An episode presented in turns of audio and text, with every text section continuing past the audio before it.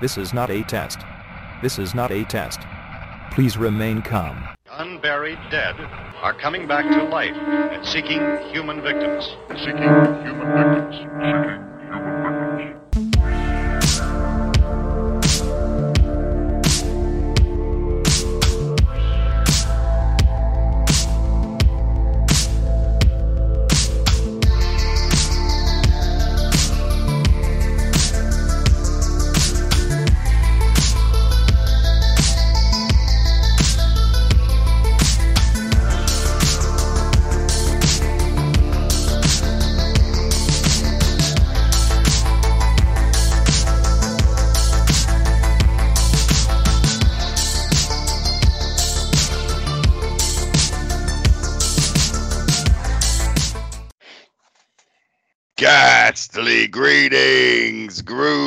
Ghoulies. We're back with yet another Seeking Human Victims podcast. My name is the Reverend, and I am the original motherfucker and the high priest of the Coven of the Goat.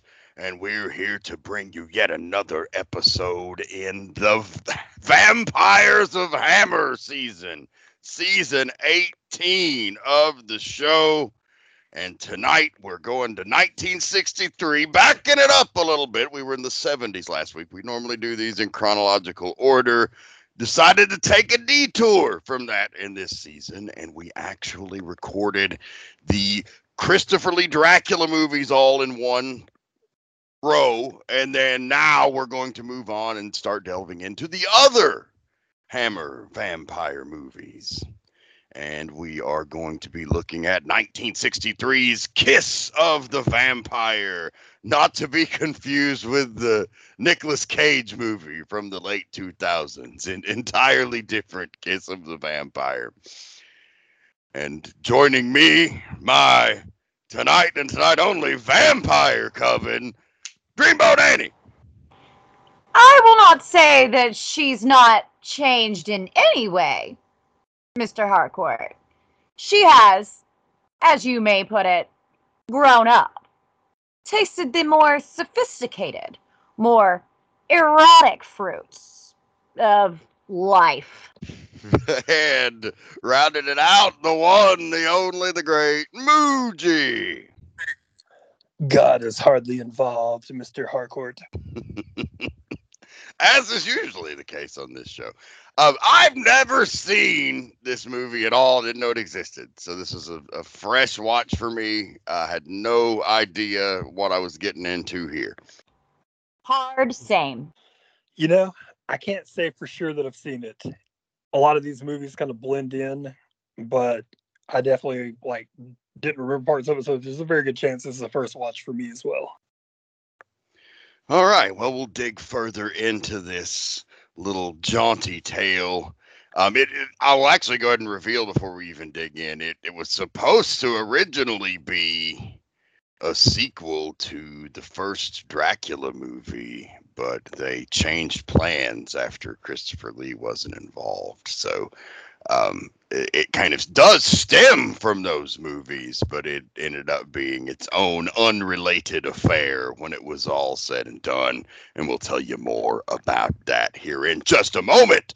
But before we do that, what do we got to do? We got to rock the fuck out because we got to welcome back our musical guest of the week, brought to you by Horror Pain Gore Death Productions. That's Horror Pain goredeath.com.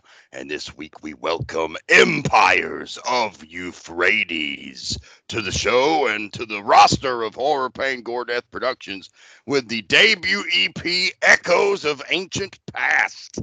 Hailing from Maryland, Empires of Euphrates is the brainchild of Vincent Matthews of Dying Fetus, Criminal Element, and Sadistic Torment. Kevin Talley from Decrepit Birth, Misery Index, Suffocation, Six Feet Under, and Jim Ross from Band not to be confused with our favorite cowboy hat wearing wrestling announcer.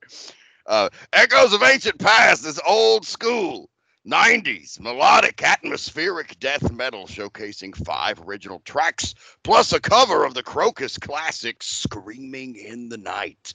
Empires of Euphrates recruited Joe Cincotta from Obituary, Suffocation, Castrator, and Mortal Decay of Full Force Studios for recorded mixing and mastering duties for fans of Amorphis, Edge of Sanity, Hypocrisy, Panthymonium and Septic Flesh. Here is Empires of Euphrates with Never Meant to Be, kicking off this week's episode of Seeking Human Victims.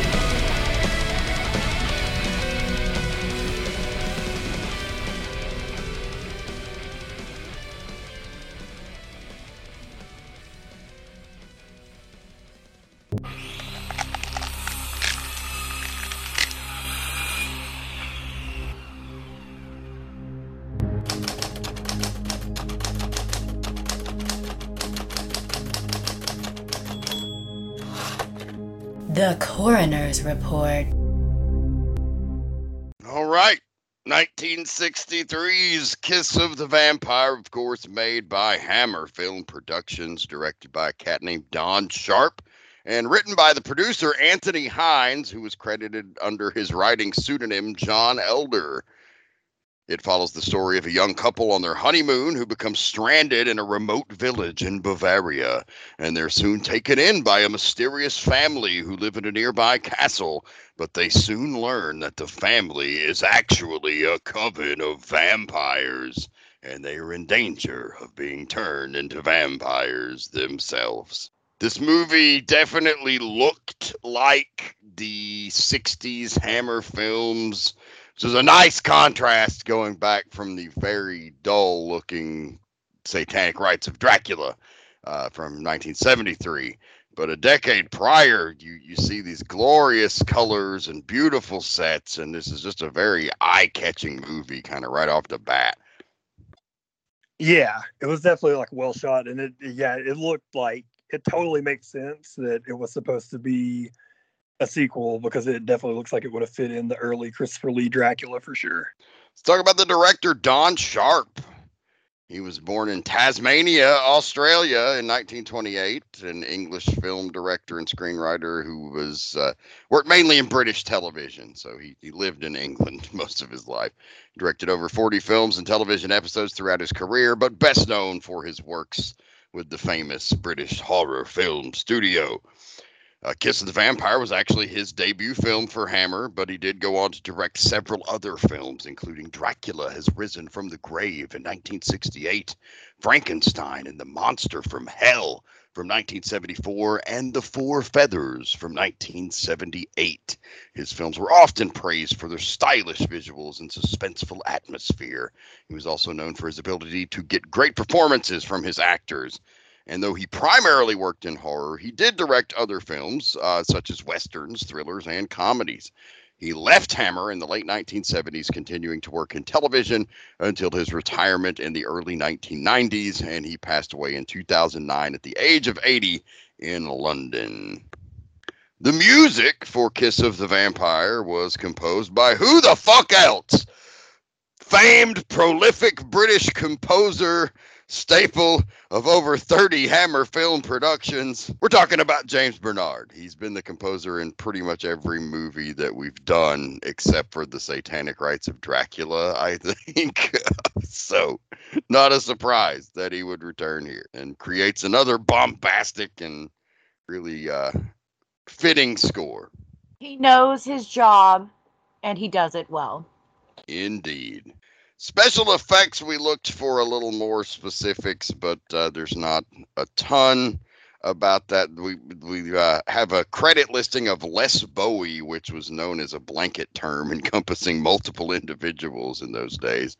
Um, based on available resources, it looks like the makeup artist that was credited was Roy Ashton, and most of the effects kind of came from the makeup. I'd assume, like you know, the vampire's complexions and the fangs and the blood and the the other prosthetics. So he's going to get the credit. Um, again, that blood and some of the effects and things that they did probably not very impressive today. But even still, in 1963, it was it was something to behold.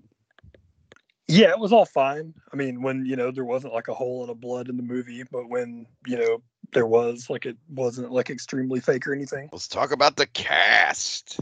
Stars Clifford Evans as Professor's Professor Zimmer. He's a Welsh character actor known for his commanding presence and gravitas.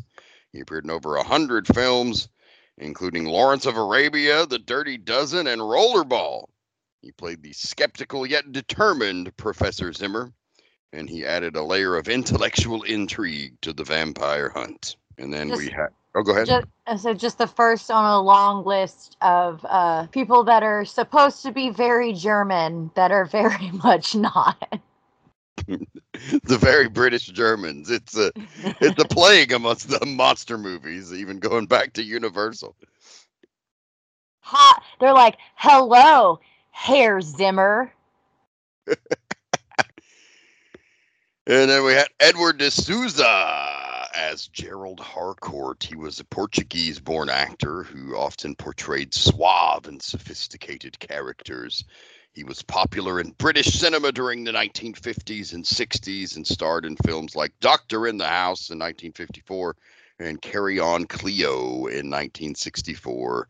And here he portrays the charming yet suspicious Gerald Harcourt, whose true motives are gradually revealed as the film progresses. this guy ruled. He was my favorite character in the movie. Yeah, he uh he really uh has has I don't I don't know if he meant to or not, but he has a he has a he has a real good time uh with some of the scenes. It feels like uh a lot of life to him, you know. Yeah, definitely. Like right out of the gate, you're like, okay, this guy's uh this guy's got a commanding presence.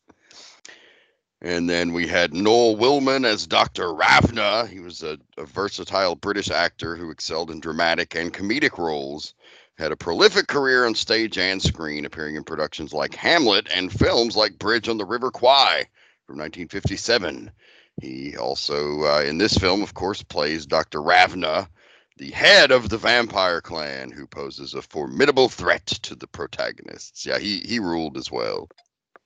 Yeah, he was definitely, um, you know, he was like eighty percent Christopher Lee. you know, so there you go. Yeah, he, he was. Uh, you know, he was definitely taking some uh, taking some bits from Lee, but he it was enough to make it his own.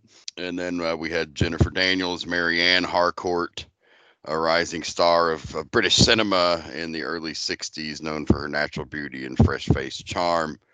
Uh, appeared in films like A Taste of Honey in 1961 and Summer Holiday in 1963 before her untimely death in a car accident. She plays the innocent and vulnerable Marianne Harcourt, whose honeymoon takes a terrifying turn. And she is wooed by the song of a young vampire. Playing the piano. A young vampire pianist. That's pianist.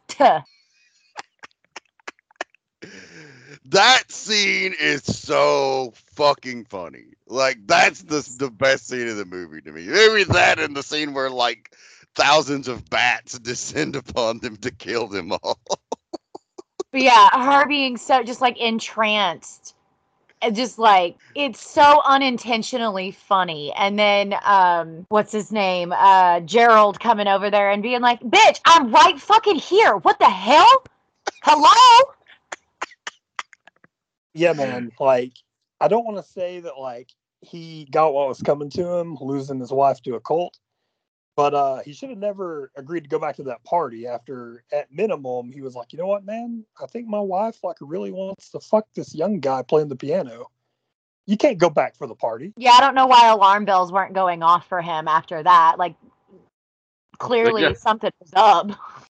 Let's go back. That sounds like a great idea also, just as a little aside, while we're talking about going back to the house, when they first get there for the first dinner, he's like, Oh my God, I don't even know how to act. I'm being so rude and inappropriate because I never have people over. We never have company.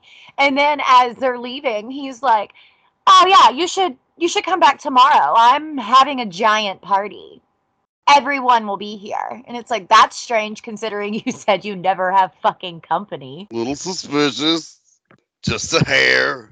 And then rounding out the cast, we had Barry Warren as Carl Ravna, a British actor who often played supporting roles in films and TV, and a very regular actor for Hammer. He was in Dracula Has Risen from the Grave, and he will be in Twins of Evil, which we will be covering later on the season.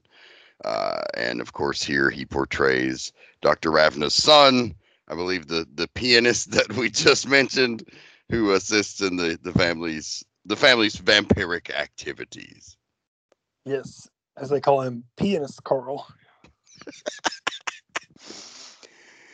Shooting dates and locations. The captivating scenery in Kiss of the Vampire was shot uh, in Bavaria, in the picturesque area around the town of Füssen, if I pronounced that right. Maybe not.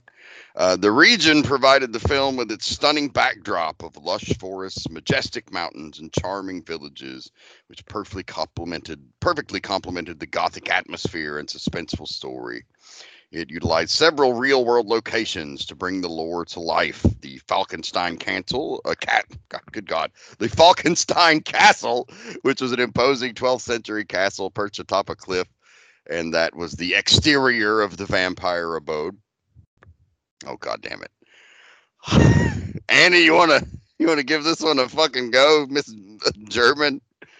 Sure, but also I don't think that's correct because it call it said it says it it's Hohenschwangau, but Hohenschwangau Castle, but it says that it's a nearby fairy tale like castle. Offered additional exterior shots for vampires residents, but there's an additional note that says that it's known for inspiring Walt Disney's New- Neuschwanstein Castle. Neuschwanstein Castle is a real castle that inspired Cinderella's castle. It's the other way around. It's like the most famous castle in Germany. But um, yeah, there's it- you can picture it in your head. Picture Cinderella's castle, and then the real life one you've seen on the internet a bunch of times, and then one that looks kind of like that. That's that's the that's the castle we're talking about. And then we had uh, Füssen Town and Eibsee. Is that right? Yeah, I've.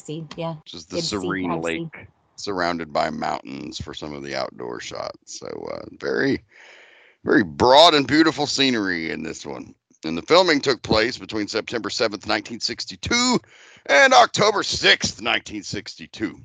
Around a six week production schedule. So you're saying they went to Germany, imported a bunch of British people to act like Germans. That's pretty odd. And with that odd and interesting fact, let's open the door to the auditorium. Strange truths and morbid curiosities will be revealed inside the auditorium. So, in the other most hilarious scene in the movie, when the aforementioned thousands of, well, maybe dozens of, of rubber bats descend on the vampire party, uh, they were actually purchased from a local branch of Woolworths. So, only the finest in Hollywood effects. Woolworths. We have the bats. The car used in the movie was an original 1903 De Dion Bouton Model Q loaned to Hammer by the National Motor Museum. Director Don Sharp himself was actually not really a big horror fan, but he decided to make Kiss of the Vampire.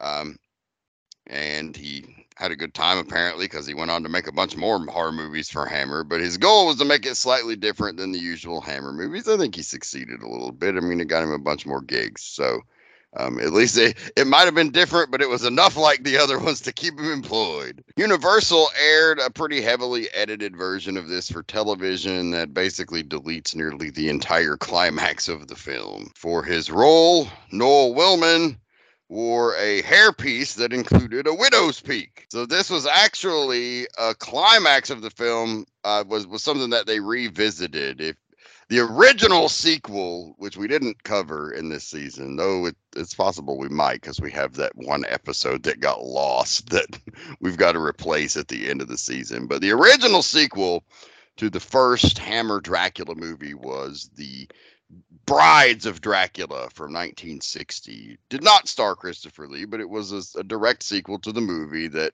uh, was basically like the brides that he left behind. People find them and they're fucking, you know, they're vampires too. So they got a whole new vampire problem to deal with. It's, it's a good movie. You should watch it. But the climax for this film was actually the original planned climax for Brides of Dracula, and they ended up going a different direction they had this one kind of sitting in the can and they pulled it out and used it again. An army of rubber bats. Universal actually delayed the release of this film by a few months so that a comparison could not be made with the concurrently released film The Birds from 1963. This would have been The Bats. I fucking love that some studio executive saw Alfred Hitchcock's fucking legendary movie The Birds and goes, "You know that scene with the rubber bats? That's comparable. People might think it's the same movie. Like what the fuck?" Not not quite the same movie wheelhouse at all, really. This was released on a double bill originally with the movie Paranoiac in 1963. Uh, this one rarely has been rebroadcast in the UK. Little spooky foreshadowing as Professor Zimmer's hotel room is 13, but he and the hotel owners are not bothered by usual superstitions. And then finally, we mentioned the double bill with Paranoiac, but actually in Seattle, that did not happen. It shared a double billing with Universal's Sword of Lancelot. So a little knight in shining armor and little vampire action. Not the same wheelhouse, but I guess close enough. so I would, I would have seen those shits back to back. Both period pieces, I guess. yeah, absolutely. I mean, I, I I can dig on either, so that's that's okay. Let's find out how this did. We're coming back with a non-Dracula vampire movie again. No Christopher Lee. Like, what's what's the story? Let's find out. Let's look at the numbers. Numbers of the Beast.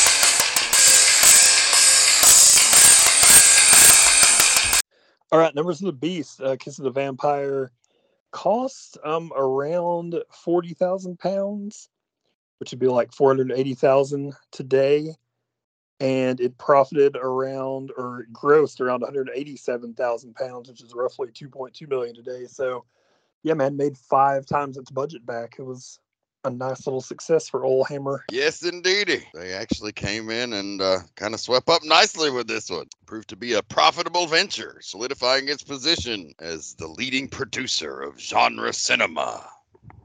I guess it makes sense because since we went back in time for this one, because we've seen a lot of movies that use like a lot of the same tropes and stuff that this one does that they put out later. But I mean, yeah, this you know was one of like you know their first vampire movies after the original Dracula. It totally makes sense that some of the stuff would have still been kind of new.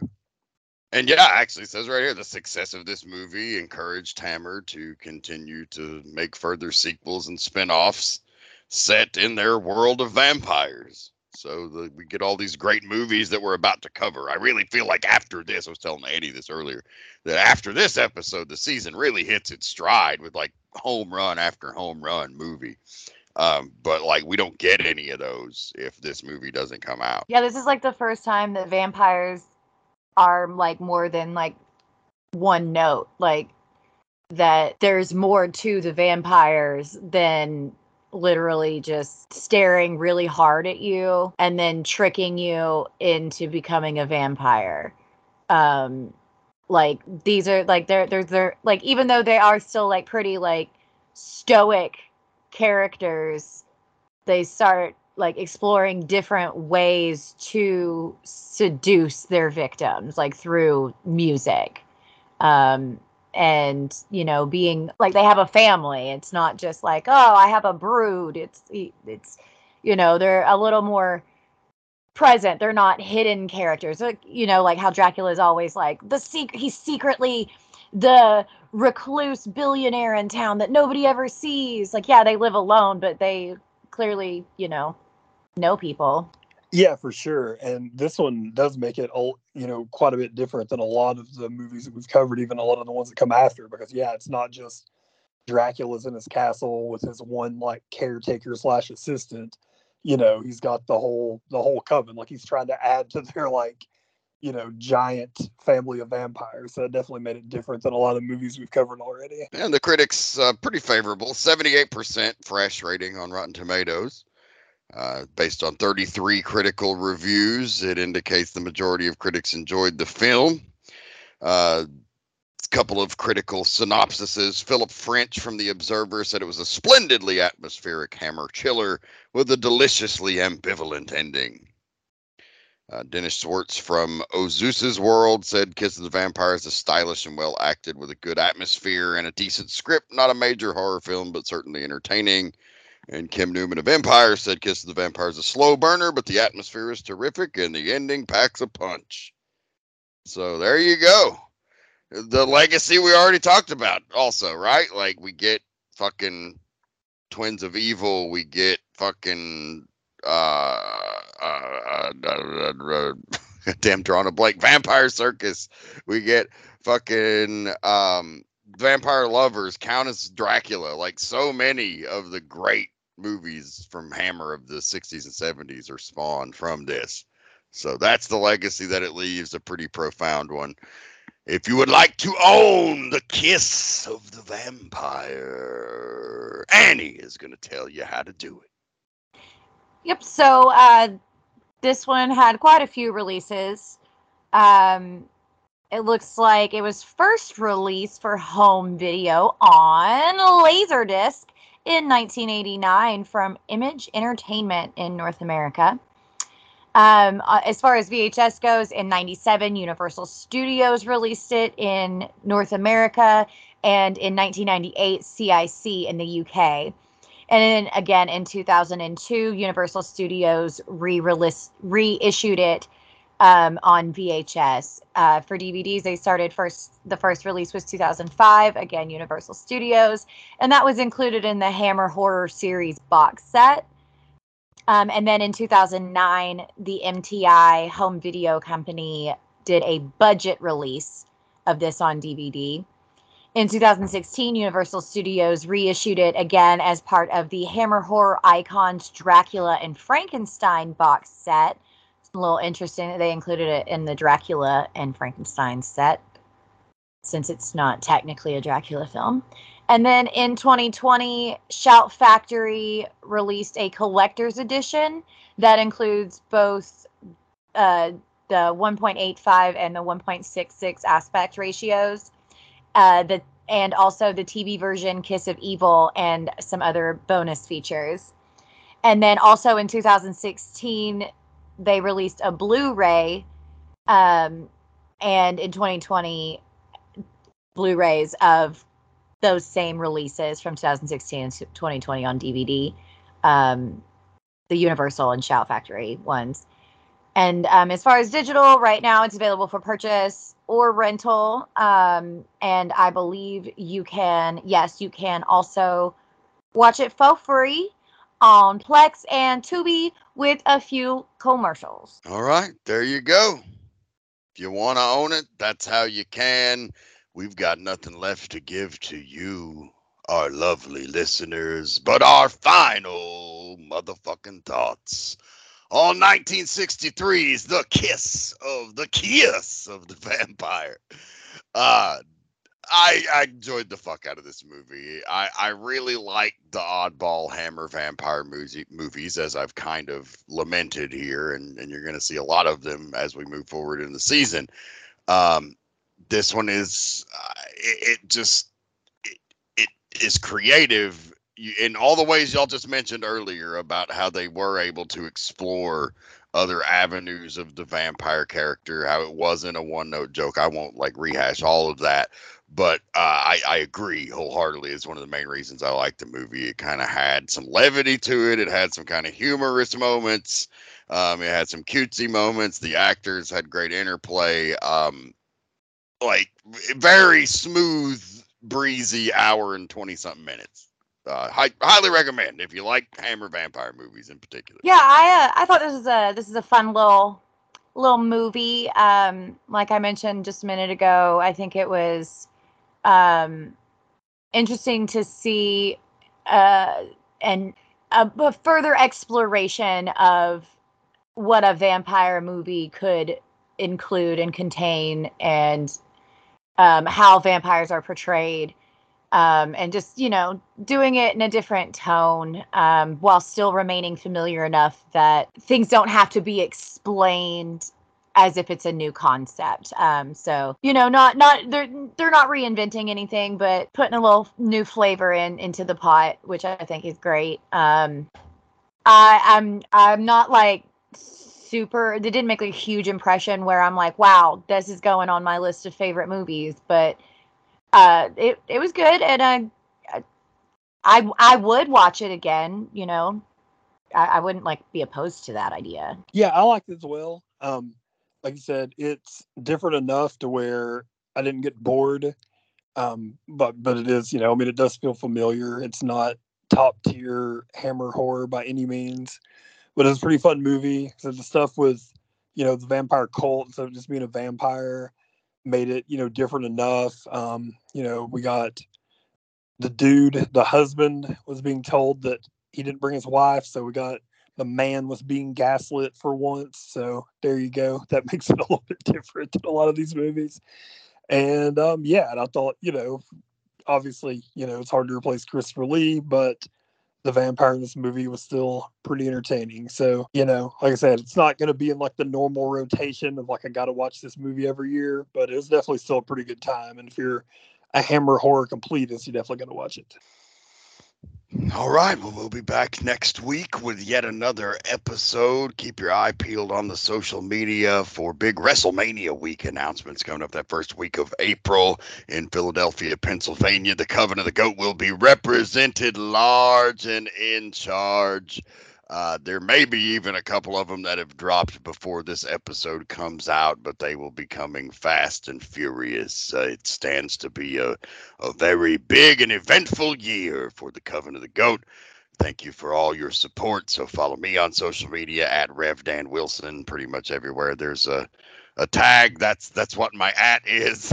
And then uh, at on Twitter and Insta or on Twitter and Facebook at OG Scare. We'll get you to the One Good Scare Productions pages. Um, watch IWTV and uh, FITE TV. You can see many of me and Tank and the rest of the Coven of the Goat at a wide variety of wrestling promotions all around. We thank you for your support.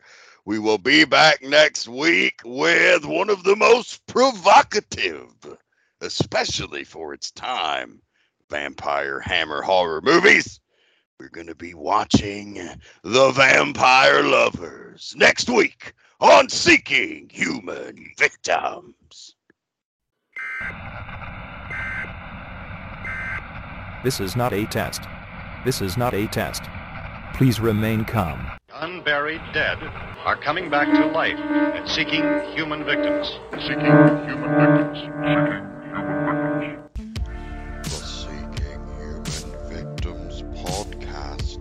Product of One Good Scare Productions.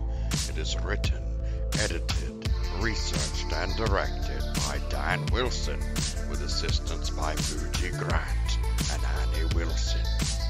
Original music is provided by Shredderford, as well as KT Grant.